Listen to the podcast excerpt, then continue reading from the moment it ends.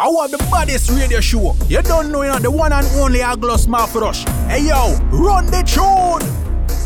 Many people wonder about the differences between amateur and professional producer. Allow me to clarify the definition of the professional. Against your preconceptions, a professional is not he who makes enough money in order to live from the occupation. Professionalism has nothing to do with the skills or with using cracked software or using equipment in a more efficient way or knowing Ableton Live on a higher degree than an amateur or playing guitar in a better way than an amateur. It's all about doing it every day and becoming one with the occupation in a matter of mindset and not in a matter of skills.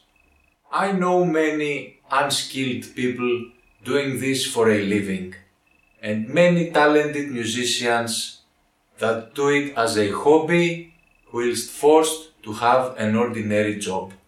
Obviously, the problem is not their technique or their capabilities, but the way they see the world, the way they project themselves throughout the universe and in around their environment. So when does someone start to be a professional? When he starts making money, you will say. Wrong. Let's assume that I release an album today. Portals pay you 3 to 5 months later.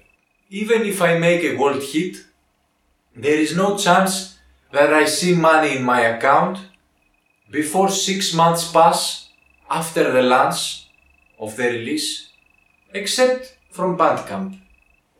So all these months, I was not a professional. But the track was released. How can I not be a professional all this time? My opinion is this.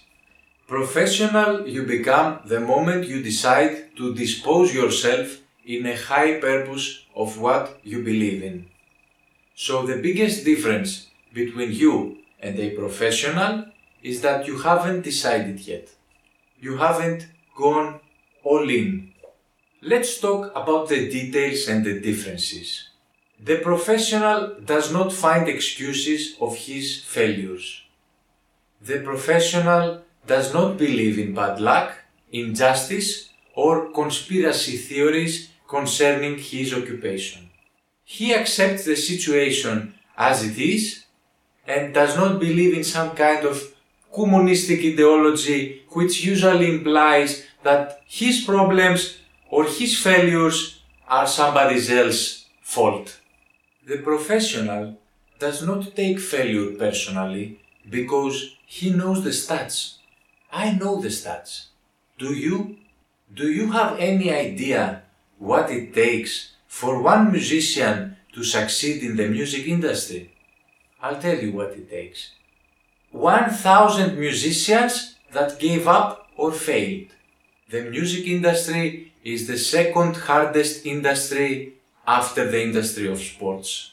One out of 1000 make it, but the pro is not scared of the stats because he remembers fear or rejection as a feeling of the past, of his youth, of his childhood.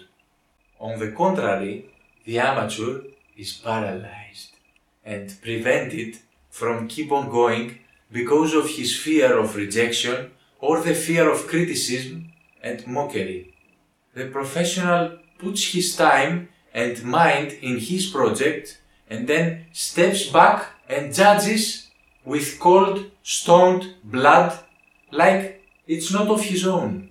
He listens his tracks as being somebody else's tracks and take notes and apply those notes to his next productions. When somebody laughs at his music or mocks him or writes a bad critic or a bad comment, the pro feels nothing.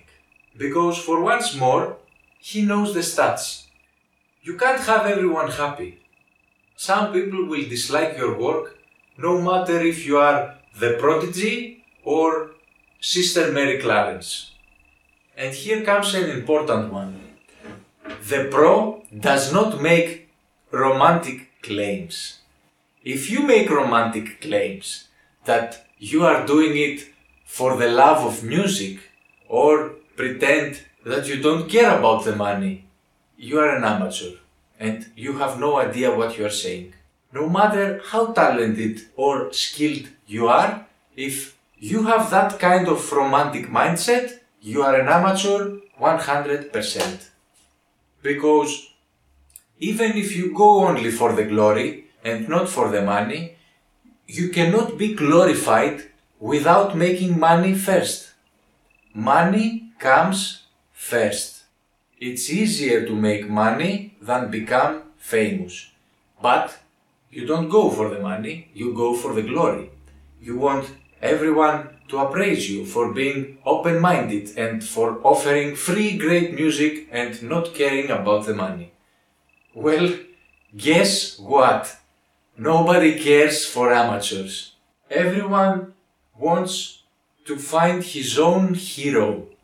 They want to see in your face success. They want to build around you a fairy tale and be part of that fairy tale. And if you are an amateur, you are not the protagonist. So you can't really help them in any way.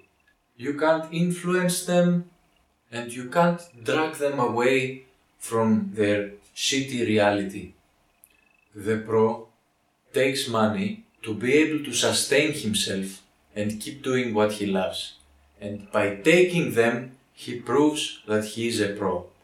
How are you going to do what you love when you are getting paid by an entirely different occupation? And how much of a pro does that make you? We are musicians for the love of music, but money are essential. They are a tool. Use it like you use an effect. What's the most popular effect? Reverb. Use them as you use reverb, with sense, logic, and purpose. And one final thing. The pro knows that he is no one special. The pro knows that his charted tracks was a stroke of luck in combination with hard work, efficiency, and persistence. The pro does not believe that he is special or better than everyone else. He sees a good output as having a lucky day and not as having a miraculous talent that flows in his veins or a magic touch from God. Because at the end of the day, no matter how successful, popular or famous you are, being a professional musician is just another bloody job like every other.